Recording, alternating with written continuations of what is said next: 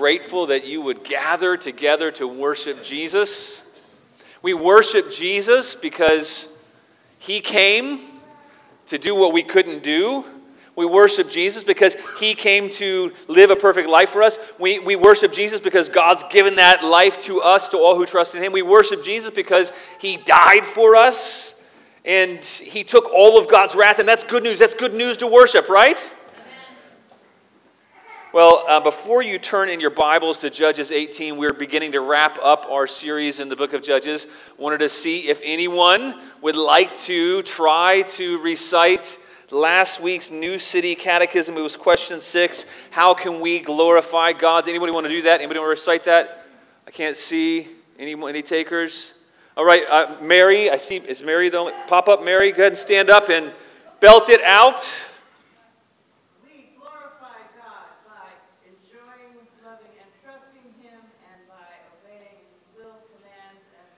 That's perfect. Thank you so much. Excellent. Thank you, Mary. Wonderful. Well, today we are going to see what the law of God requires. We're going to recite that together. So let's recite together. What does the law of God require? Personal, perfect, and perpetual obedience.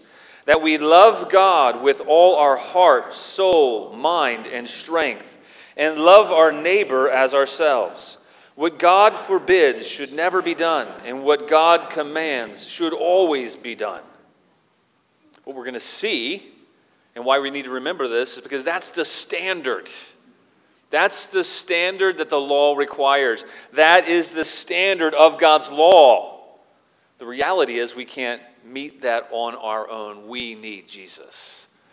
And by God's grace, we have Jesus. And, but this is wonderful for us to remember. We, we have a standard that we are held to that we cannot meet. And yet, God has sent one who has met that standard for us, by which we then can actually obey his law. And that's good news. So turn your Bibles to Judges 18. Judges 18. We're going to read, this is post Samson, post all of the judges. This is, this is how the people of Israel are now living for themselves, living in a state of idolatry. Let's read God's holy, inspired word for us today. In those days, there was no king in Israel. And in those days, the tribe of the people of Dan was seeking for itself an inheritance to dwell in. For until then, no inheritance among the tribes of Israel had fallen to them. So the people of Dan sent five able men from the whole number of their tribe, from Zorah and Eshtaol, to spell out the land, to spy out the land and to explore it. And they said to them, Go and explore the land. And they came to the hill country of Ephraim, to the house of Micah, and lodged there. When they were by the house of Micah, they recognized the voice of the young Levite. And they turned aside and said to him, Who brought you here? What are you doing in this place? What's your business here? And he said to them, This is how Micah dealt with me. He's hired me, and I become his priest. And they said to him, Inquire of God, please, that we may know whether the journey on which we are setting out will succeed. And the priest said to them, Go in peace. The journey on which you go is under the eye of the Lord. Then the five men departed and came to Laish and, and saw the people who were there, how they lived in security after the manner of Sidonians, quiet and unsuspecting lacking nothing as in the earth possessing wealth, and how they were far from the Sidonians, had no dealings with anyone. And when they came to their brothers at Zorah and Eshtaol, their brothers said to them, What do you report? And they said, Arise, let's go up against them, for we've seen the land, and behold, it is very good. And will you do nothing? Do not be slow to go in, to enter in, and possess the land. As soon as you go, you will come to an unsuspecting people. The land is spacious, for God has given it into your hands, a place where there's no lack of anything that's in the earth. So 600 men of the tribe of Dan, armed with weapons of war, set out from Zorah and Eshtaol, went up and encamped at Kiriath Jearim and Judah. And on this account, the place is called Mahaneh-dan to this day. Behold, it is west of Kiriath Jearim. They passed on from there to the hill country of Ephraim and came to the house of Micah. Then the five men who had gone to scout out the land, the country of Laish, said to the brothers, Do you know that in these houses there is an ephod, household gods, a carved image, and a metal image? Now therefore consider what you'll do. And they turned aside there, and they came to the house of the young Levite at the home of Micah and asked him about his welfare. Now the 600 men of the Danites, armed with their weapons of war, stood by the entrance of the gate. And the five men who'd gone to scout out the land went up and entered and took the carved image, the ephod, the household gods, the metal image, while the priest stood by the entrance of the gate with the 600 men armed with weapons of war. And when these went out into Micah's house and took the carved image, the ephod, the household gods, the metal image, the priest said to them, What are you doing? And they said to him, Keep quiet, put your hand on your mouth, and come with us to be to us as a father and a priest. Is it better for you to be a priest to the house of one man, or to be the priest to a tribe or clan in Israel? And the priest's heart was glad. He took the ephod and the household gods and the carved image and went along with the people. So they turned and departed, putting the little ones and the livestock and the goods in front of them. When they had gone a distance from the home of Micah, the men who were in the houses near Micah's house were called out, and they overtook the people of Dan, and they shouted to the people of Dan, who turned around and said to Micah, What's the matter with you? Why do you come with such a company? And he said, You take my gods that I made, and the priest, and go away. What have I left? Then how do you ask me, how, What is the matter with you? And the people of Dan said to him, Don't let your voice be heard among us, lest angry fellows fall upon you, and you lose your life with the lives of your household. Then the people of Dan went their way. When Micah saw they were too strong for him, he turned and went back to his home. But the people of Dan took what Micah had made and the priest who belonged to him, and they came to Laish, the people quiet and unsuspecting. And they struck them with the edge of the sword and burned the city with fire. And there was no deliverer because it was far from Sidon. They had no dealings with anyone. It was in the valley that belongs to Beth Rehob, and they had then they rebuilt the city and lived in it. And they named the city Dan, after the name of Dan, their ancestor who was born to Israel. But the name of the city was Laish at first. And the people of Dan set up the carved image for themselves. And Jonathan, the son of Gershom, son of Moses, and his sons were priests to the tribe of the Danites until the day of the captivity of the land. So they set up Micah's carved image that he made as long as the house of God was at Shiloh. Let's pray.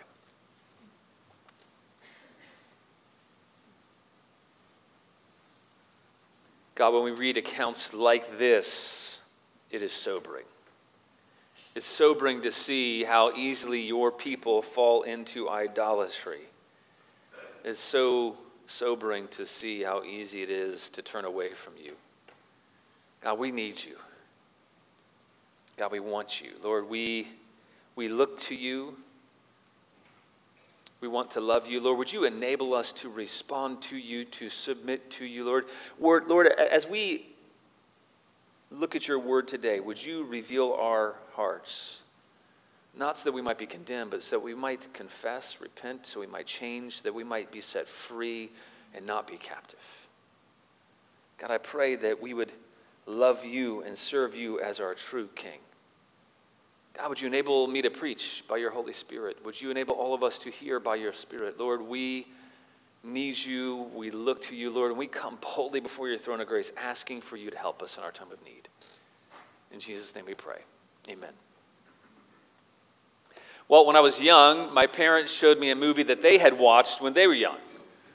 It was an old black and white that had been badly colorized. It was a movie called The Wizard of Oz. I mean, anybody here seen The Wizard of Oz? It's a really old movie. It's 1939. So if you're under 40, maybe if you're under 50, you probably haven't seen it. But it's, it's and, and I, I don't know if I encourage you to see it or not, actually. It's, it's uh, kind of a disturbing movie. A lot of things stood out to me in the movie. I love the, the characters and the, the scenery and, and, and some of the other details. But one of the things that I remember is something that really scared me was these flying monkeys. And, and it has nothing to do, by the way, with the message today, but it just stuck out to me of like I was terrified as a young kid by these weird flying monkeys. But the movie was kind of relatable, it was relatable on many levels because you can relate to all the characters in some way. And the reason why I think people liked it so much is because it spoke to something in us. It spoke to desires that we all have. You know, Dorothy, she had a desire to be at home. She, she was driven by this desire to be at home. Maybe you could put these desires in another category. I doubt the, the writer of the movie intended to be put in the category of idolatry, but really, these, the main characters really all have these idols they serve that drive them the whole time. These idols that drive them. Uh, Dorothy, she has an idol of wanting to, to feel at home, to be at home, to be someplace like home because there's no place like that. And she can only be happy when she's at home. And that drove her. And then you, you see the other characters in the story. The scarecrow thought he could only find happiness and wholeness if he was smarter. You see, the Tin Man who thought that he could, he could only truly be fulfilled if he could get in touch with his emotion and have a heart, if he could only feel. The lion thought that courage was what he needed to be truly complete. Said another way, really, all of these characters had their own idols they lived for. Those idols led them down a path, and at the end, it was completely empty. They got to the end, they were seeking this wizard who would help them get what they wanted, would help them get what they thought would fulfill them, and make them feel whole. And they get to the end, and they discover this wizard is nothing. He can't help them at all. So, really, I'm reinterpreting the whole movie as a picture of idolatry and the fruitlessness of idolatrous pursuits. Hope I didn't spoil that for you, but it's old enough. That's okay.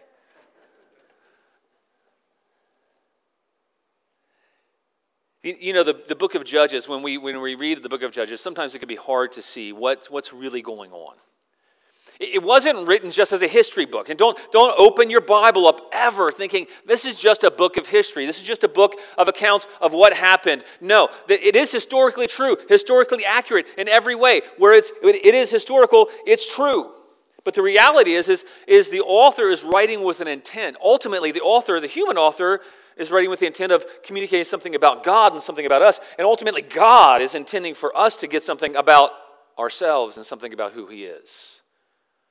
And I think this passage, it helps us. In, in Judges 18, it helps us see some of the motives. What's driving these Danites as they go down the path, as they go into what they think is their ultimate land, to Laish. They go all the way up north, away from, by the way, their inheritance, to land of their own making. And they, they go there and they're driven by some things. And actually, all the different main characters in the story are by, driven by idols. And I think one of the reasons why the author of the book of Judges gave us this account was, was so that we could see some of the motivation that leads us into idolatry. Some of those motives that, that can lead, and we're not very different. You see, humans, we're still motivated in some of the same ways. It doesn't look the same, but we're still motivated by some of the same things. And, and, and I believe what we'll see in this passage is some of the motives or the roots behind idolatry. In the very opening verses, we see that, that the, the people of Dan, they're actually seeking ease, and they're motivated by seeking ease. And this seeking of ease, it actually leads them into idolatry at the end. They're seeking ease. I don't know about you, but in my life, this is a place where I can subtly be tempted to seek ease. And that ease can, can lead me away from obedience to God and instead can lead me to idolatry. Thinking that if I just take it easy and if I just pursue the easy route, things will be okay for me. A trouble free life. They were seeking ease instead of obedience. You see, in the last part of Judges 19, God had, had allocated different portions of the land to all the different tribes of Israel. And at the end of Judges 19, he allocated an inheritance to the tribe of Dan. And it was the cities they were in, Zorah and Eshtaol, all the way down to the coastline of what we see as modern day Israel today. But the problem was there were people there, and they were intimidating. And, and they seemed like they were unbeatable. And so the people of Dan, they recoiled. They didn't fight when they should have fought. They weren't obedient to God because it was hard. And they sought the easy way out. And so as a result, we read in Judges 1, it says that the, the Amorites, they pressed the people of Dan back into the hill country, for they didn't allow them to come down to the plain. And it tells about how they persisted in dwelling in all those different areas. But then the results are you see, God wasn't pleased. Yes, it was difficult. Yes, there were people there. They had challenges, they had things they had to do. They had to actually trust in God and fight. That's what they were called to do. That, that shouldn't have shocked them. That was the call that Joshua gave to the people of Israel as they went into the promised land. He says, Trust in the Lord. He will fight your battles for you, so go and fight. But instead, they, they took it easy. They were intimidated. They were fearful. They didn't trust in God. Because this is difficult at times, isn't it? It's difficult to trust in God. It's difficult to fight trusting in His ability to fight. Instead, they gave up, and it, and it led that, that ease led them to idolatry.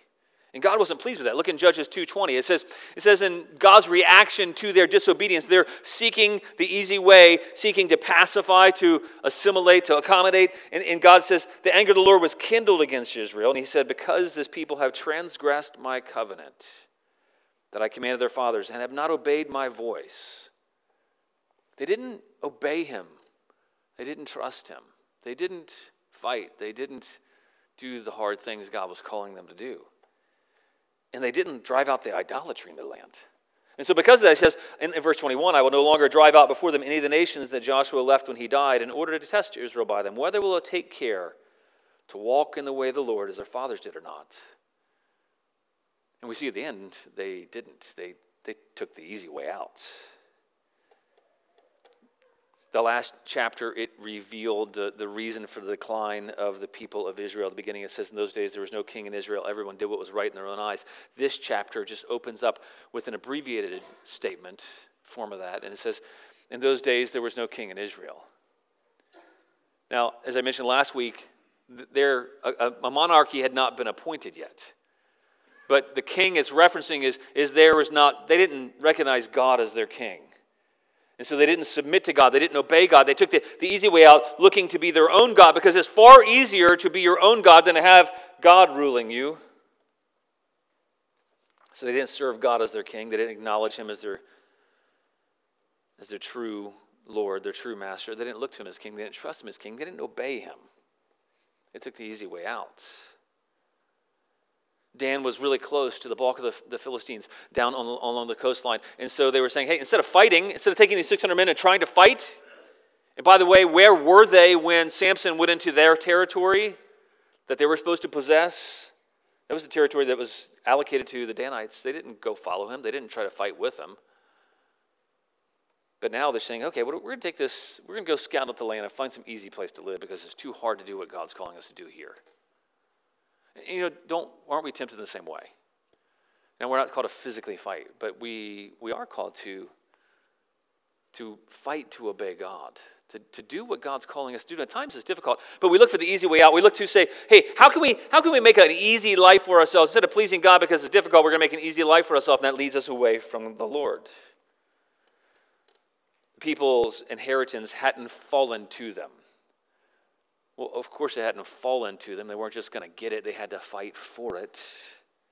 And so they send out these spies into the land. They say, Go explore. And these five men they send out, they go to the land of Laish, and the land of Laish is way up north. They had, to, they had to go from where they are in Israel across Ephraim up all the way about 29 miles north of the Sea of Galilee. It was just past Israel's allocated land, it was outside the boundaries of what God gave them. But it was easy. And sometimes for us, we go outside the boundaries of, of what God has allocated for us, what He's given to us, because it's easier, it's simpler, and, and it might, you know, it might give us prosperity, at least in this life. And they go up there and they find this trusting and unsuspicious people. And you know, three times throughout the account it says they're unsuspecting or they were trusting, they were not suspicious, they were peaceful people. They kept to themselves, they lived securely, they were peaceably, they were in abundance. And by the end of the chapter, we see that the Danites, they went up there and it was easy to conquer, but the easy way out ends in idolatry. And at the end of the chapter, we'll see that it ends even worse than that. But too often, we're like the Danites. We run into problems, difficulties, we assume something's wrong. When life gets challenging, God, God must have left us. He, does he, he doesn't really want us to fight. He doesn't want us to obey, do the hard things He's calling us to do. But we forget that all the apostles went out of their way to let us know that in this world we're going to have troubles, we're going to have suffering. As Jesus Himself, in this world you have many troubles, but take heart, I've overcome the world. That's kind of similar to His command to the Israelites. And He says, Go into the land. You're going to experience challenges, you're going to experience the enemy, but take heart, I've overcome the enemy. It's the same kind of language that we see. But idolatry, it can, it, can, it can be easy to slip into because sometimes it can feel right. It can feel the easy way, it can feel like it's the right way. Think about a couple living together because, you know, God, God is love and it's easier than the hardship of breaking up. Just using religion to baptize idolatry is easy. You know, sometimes we think, oh, you know, I'm not going to give right now because I'm going to save and accumulate to myself. And that, that seems good because it's easy and God wants me to be happy. Or, you know, an unbeliever being attractive to a believer and saying, it's easy because I get along well with them, so I'm just going to marry them. A believer marrying an unbeliever. And you see that because they think it's going to be easy. We're just not seeking to disciple your children because it's, it's easier to just kind of go along with the flow, just kind of coast. It's easier not to deal with hard things. It's easier not to have conflict with your spouse, conflict with people in the church. It's easier, but it might not please God, but it's easier. And that's going to lead to this worship of ease, this worship of gods of our own making. We don't just see a motivation of ease, we also see this selfish ambition that leads to idolatry. We see selfish ambition leading to idolatry. We don't just see this with the priest, by the way, we see this with the Danites as well. The Danite spies somehow they, they go out into the land and they recognize the voice of the priest. I'm not sure if they knew him somehow. He was he was in Judah. They were in in their area of that they've been allocated. Or maybe it's just a southern accent that gave him away, but in any case, they recognize him. And they say, What are you doing here? And it's a good question because a Levite would have belonged in a place where he was serving God's ordained priesthood. So they say, What are you doing here? What's your business here? What? It's insightful because Levi, who was there, would have been outside of God's business. And then he, the way he answered, it's actually revelatory. It reveals that the reason why he's not doing God's business, that why he's not following God's calling, is because he's actually more concerned with his own back pockets. He says, Well, here's how Micah treated me, and he hired me. You know, in the previous account, it talks about how Micah ordained him as a priest, and he has this priestly calling, but Micah had no position to ordain him as a priest. But really, what was motivating him, he, he comes out. He says, He's hired me. He wanted somewhere where he could have it easy, where he could, he could make some money. In this desire, his selfish ambition, it's led to idolatry. But the men that Dan, they didn't care that Micah was disobeying God. They didn't care. They just wanted to inquire of God to see if they would succeed. They weren't bothered, like, what are you doing here? What's your business? Oh, oh, you, he hired you. Okay, cool. So, hey, could you ask God to see if we'll succeed? Now, the funny thing is, it doesn't say that Micah actually asked God. He just kind of told them, he's like, tells them what they want to hear. He said, Go in peace. The journey in which you go is under the eye of the Lord, kind of like a ancient times horoscope. He just said something was generically true to pacify them, to make them feel like they would be successful, to send them on their way, to tell them something that they wanted to hear. Maybe he's trying to get on their good side. But they were definitely being motivated by selfish ambition. They wanted to succeed, and they were just using God as a means to get their own success. They weren't seeking God's will, they weren't seeking if this is what God was calling to do. They weren't even worshiping God. They just wanted God to make them successful. How many times are, are we driven by that too? We, we use God like a talisman. We want God just to make us successful. Well, these five spies, they come back down to their fellow Danites. They tell them to get ready to go, for, go to war because the land there is really good and it's good for the taking. You tell them about how, how abundant the land is, how, how it is broad, is spacious. And he says, For God has given it. They, they, they're not wanting to love God and serve God. They're just, they're using religion as a mask for their own selfish ambition. This is the place where there's no lack of anything that's in the earth. They're just driven by the desire to get, not by the desire to please God. And look at verse 14. These five men, they go out to scout the country of the, count, the country of Laish, and they said to the brothers, Do you know that in these houses, and think about why are they telling this? Do you know in these houses there's an ephod, there's household gods, there's a carved image and a metal image? And then the author kind of writes tongue in cheek, he says, Now therefore consider what you'll do. What are they, what are they after here? They're after the people's riches. They're after people's idols. They're after what they can get. They're not like, hey, this is a good place to go and worship. They're like, hey, I hear he's got this really, really dope silver idol here and it's worth a lot of money. And all these other household gods, they have a priest and an ephod where we can consult God and get what we want. God will kind of baptize our selfish ambitions. And they weren't any better than a band of thieving thugs. They're willing to steal from their own countrymen to get what they thought could benefit them. And, and isn't it true the origins of this kind of illicit worship, they begin in, in seeking to use religion to, to get what we want at the expense of others? They, they mask their selfish ambition with religion. They weren't concerned. It says they asked in verse 15 about the welfare of this young Levite. They, they're, they're not concerned about the welfare of this young Levite. They're going there to steal. They're like, how you doing? They're, they don't care what his answer is because they tell him to shut up later on. And they threaten him with 600 armed men. So, you know, Micah, he, I mean, the, the Levite of Micah, he goes out to the gate to meet them. And, and they're like, How are you doing? You, you well? Meanwhile, they send these five spies in. They go and steal these idols and this silver image, and they take them out. And the Levite says, he sees them, and he's like, What, what are you doing? But he's easily bought too. They come out to the gate. Look in verse 18. He says, What are you doing? And in verse 19, they say, Keep quiet, put your hand on your mouth, and come with us, and be a father to us and a priest. Is it better for you to be a priest to the house of one man or to be a priest to the tribe and clan in Israel? What are they appealing to? They are appealing to his own selfish ambition here. And it works. Here's the guy who in the last chapter says, Micah treated like a son.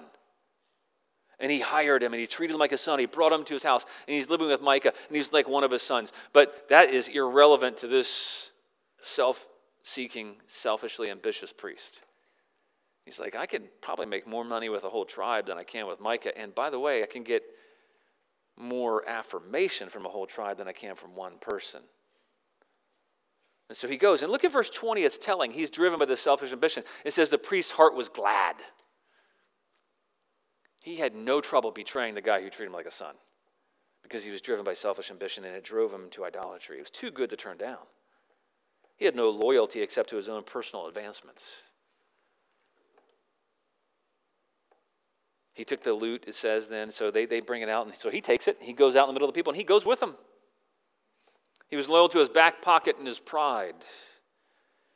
And the Danites' greed and their desire for a good, easy life, it, it led them to idolatry. And then it leads them, we see in, in verse 27, really, that it leads them to go and massacre a trusting, unsuspecting people. And it says that three times. It's, you know, there's oftentimes when God calls people to go and and get rid of people who are idolatrous and to get do away with them. But there's no such command from God. They're, they're going outside of God's commands in this case. And these are peaceful, unsuspecting, trusting people who weren't bothering anybody else or keeping themselves.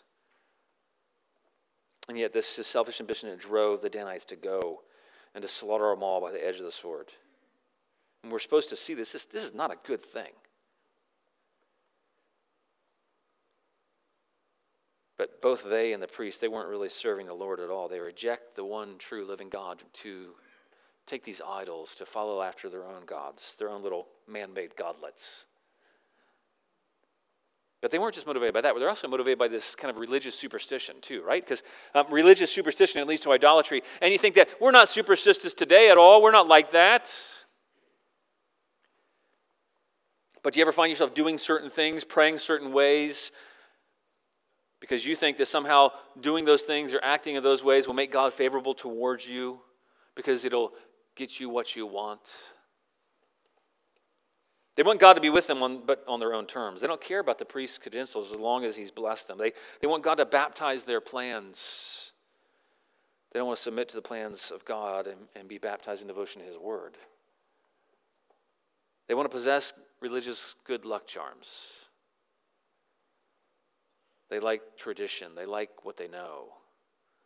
And those idols, those things that seem like they get what they want, they bring them along because they're superstitious and they're believing that if they just bring these these practices along that somehow God will bless that. But, you know, God has spoken about that many other places in His Word. He says, you know, I, I don't want your empty sacrifices. In 1 Samuel, we see that He says, I, I don't want your empty sacrifices. He, obedience is far better than sacrifice just empty, meaningless, going through the motions, religiosity. Don't think that coming to church on Sunday mornings and coming on Wednesdays to small group and just being there, participating, eh, is somehow going to make you blessed by God. No, God's after our hearts. Now, He wants us to do those things, but from the heart.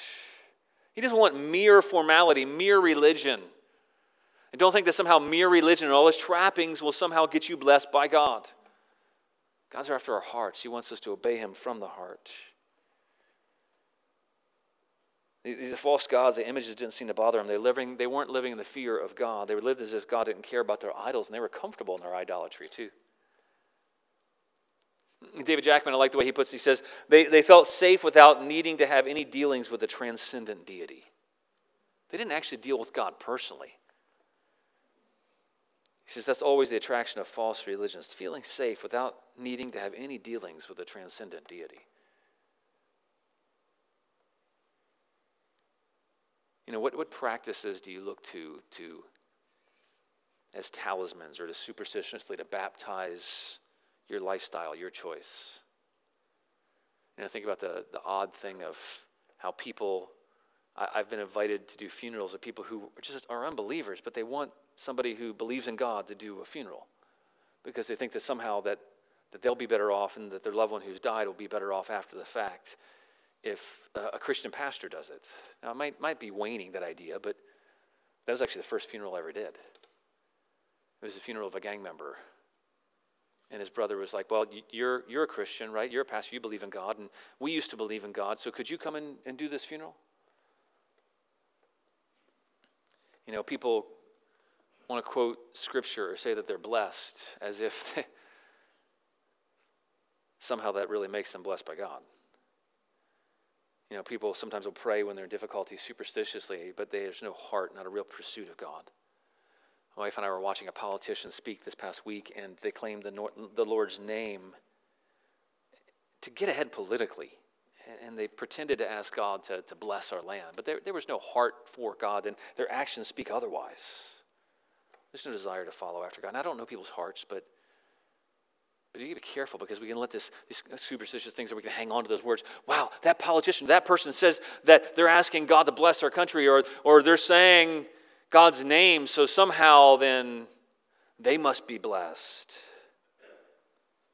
But outward conformity to rituals or I was watching a television show and, and, and the people involved were just in, in television show just, just completely immoral. But one of their relatives died, and so they began singing Amazing Grace. And as if somehow singing about God's grace is going to somehow make God pleased with them when they have no heart for Him and aren't living for Him. It's just empty religion, mere superstition, seeking all the benefits without the cost and sacrifice and submission. And it leads to idolatry. But not only that, we see the last thing we see is that personal power, seeking personal power, leads to idolatry. The people of Dan, they aren't noble, they're using their power for gain.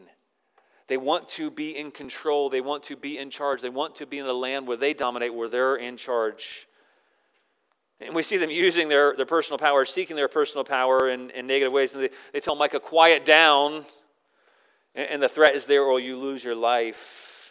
And your whole household will too. When Micah comes out to him, and he says, What, you know, what are you guys doing? And they're like, What, what do you mean? What, do you, what, do you, what are you following us for? Like they were unaware that they'd just stolen from him. But they weren't because it says that they actually sent their kids ahead and the army was at the back because they knew they were going to be pursued. And so they turn around, they tell Micah, hey, be careful if, you, uh, if you're angry with us, because, like, I don't know, angry guys might come out and kill you and your whole household. You know, everybody in this story is a thief and a scoundrel. you know, ironically, Micah, the story began of Micah in chapter 17 of Judges. He was a thief stealing from his mother. And now here's his own countrymen stealing from him. And the people of Israel, they, they become a people of dishonor, looking for something that would give them power, something that would give them ability. And yet, in the end, it actually makes them completely powerless. So they go up there to Laish with all of Micah's idols and the priests, and they go out and they cut down these peaceful, trusting people. They burn their city. They, they seek personal power. It leads to idolatrous practice. And instead of you know, pursuing God at that point and saying, well, we have a land now. Why don't we, why don't we pursue God? No, they just, they set up the carved image for themselves and Micah's carved image. They set up their own idols. This is where their self seeking leads. It leads to idolatry. It says the whole time the house of God was at Shiloh, they served their own gods. And really, the fundamental question you have as you're reading this is who is in charge of our lives? Who will be in charge of our lives? They were living as if God was not their king, as if God was not in charge of their lives. And they were living for themselves, living for their own idols. They were seeking to be in power and control of themselves. You, ever, by the way, you ever driven by that kind of idol? Idol of control?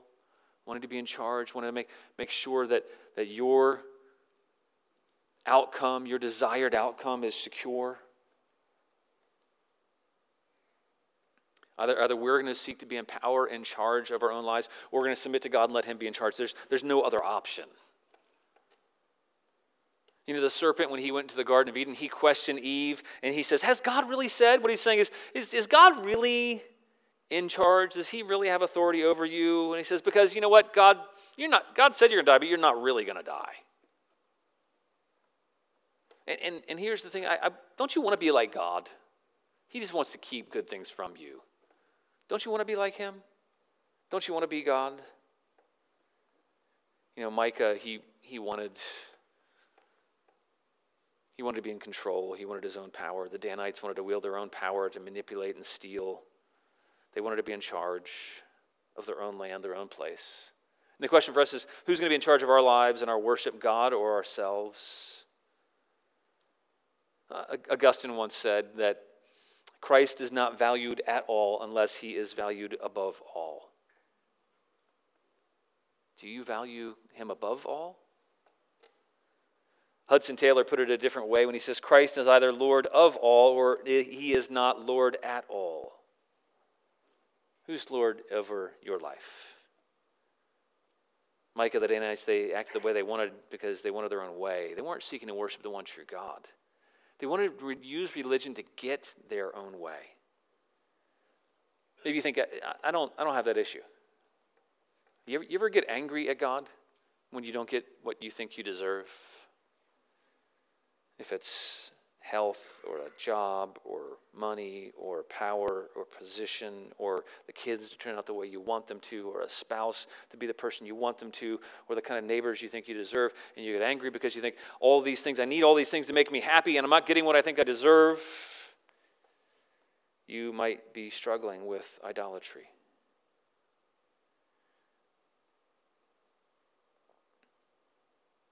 When we follow Jesus, we, we say, Not my will, but yours be done. It's a daily taking up our cross and, and following Him because it, it requires dying to ourselves. You know, John the Baptist was the one who Jesus said of him that, that no one who's born of woman is greater than John the Baptist. That's quite a statement, right? And, and what does John the Baptist say? He says, He must increase and I must decrease. May that be our mindset as we flee false religions, false gods of our own making. The Danites wanted their own way. They got it, and God left them to their own devices. And what we see in the end is that idolatry leads to captivity. That's, that's the big idea of this whole passage. The main idea is idolatry, it leads to captivity. Look down your Bibles. Verse 30, the end of verse 30. It says, They set up for themselves images, and it says, until the day of the captivity of the land. This idolatry persisted. God left them in their idolatry until they were taken away captive. And we know they were taken away captive by the Assyrians. And they stayed that way. They set up Micah's carved image he made as long as the house of God was at Shiloh. They didn't worship God where the ark was, they worshiped their own gods of their own making. And they were led into captivity as a result. And that's what the author wants us to see. You hear something else shocking. I don't know if you caught it when we read it. Did you catch it? Look down at verse 30. What's, what's shocking about that verse?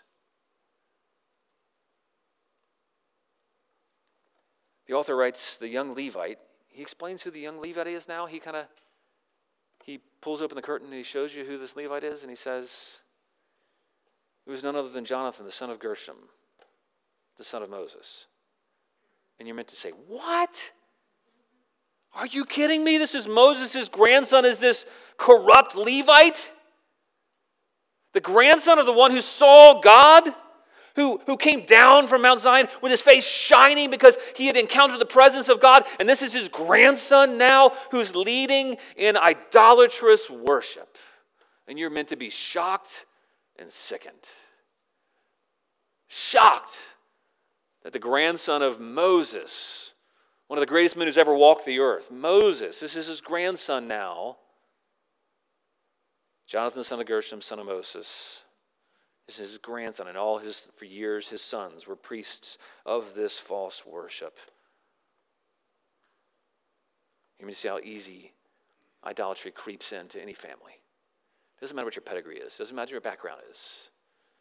It's easy for idolatry to creep in. And we're meant to be shocked by it, and it leads to captivity. Moses' grandson is leading in this idolatrous worship, and then they stay that way until they're taken away captive. That's the legacy of idolatry. Using religion as a means for personal gain. Using religion as a means to serve their own ends. Moses, who served the one true God, his grandson, now is just using religion as a means to serve his own ends. And what they really need, what you're meant to see, is they need a king. They need a king. We need a king. To, to rebuild a true place of worship, to lead us into true worship so that we won't be led away into captivity. A, a king that we won't fall prey to idolatry. A king who we can trust. A king we can follow. A king who will lead us to worship God. A king who will enable us to worship God. A king who will lead us into freedom instead of captivity. And that's the kind of king they need. David, he'd reunite them with the other parts of the kingdom. Solomon rebuilt the temple, but even Solomon, the wisest man who lived on earth, in the end did what was right in his own eyes. He wasn't the true king.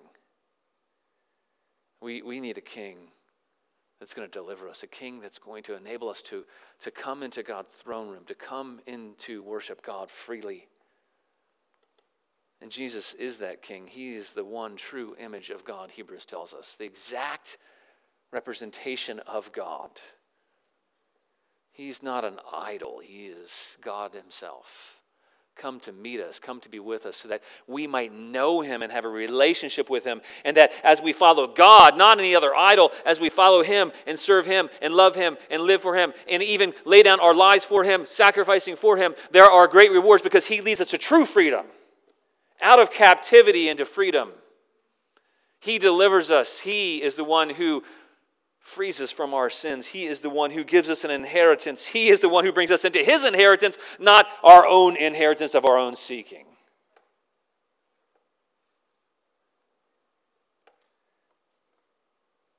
He himself is the temple where God and man meet, the true and lasting temple that will never be corrupted.